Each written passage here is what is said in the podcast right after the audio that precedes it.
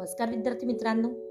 ऐकू आनंदे संस्कार गोष्टी या आपल्या उपक्रमात मी कस्तुरी कुलकर्णी तुम्हा सर्वांचं हार्दिक स्वागत करते. आपल्या या उपक्रमात आज आपण गोष्ट क्रमांक सातशे दोन ऐकणार आहोत.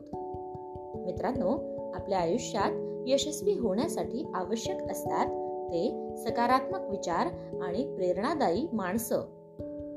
असेच सकारात्मक विचार देणारे डॉक्टर ए पी जे अब्दुल कलाम यांचे सुंदर विचार. आपण आपल्या ऐकू आनंदे संस्कार गोष्टी सकारात्मक गोष्टी या नवीन उपक्रमात ऐकणार आहोत. चला तर मग ऐकूयात आजची सकारात्मक गोष्ट.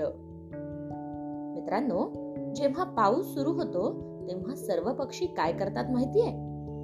तेव्हा सर्व पक्षी घरट्यात आसरा घेतात. मात्र गरुड पक्षी वेगळे काहीतरी करतो. याच संदर्भात डॉक्टर ए पी जे अब्दुल कलाम म्हणतात जेव्हा पाऊस सुरू होतो तेव्हा सर्व पक्षी घरट्यात आसरा घेतात. मात्र गरुड पक्षी पावसापासून बचाव करण्यासाठी ढगांवरून उडतो.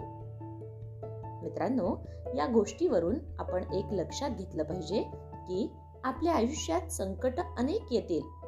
मात्र या संकटांना घाबरून पळून जाण्यापेक्षा आपण ढगावरून उडण्याची जिद्द ठेवली पाहिजे.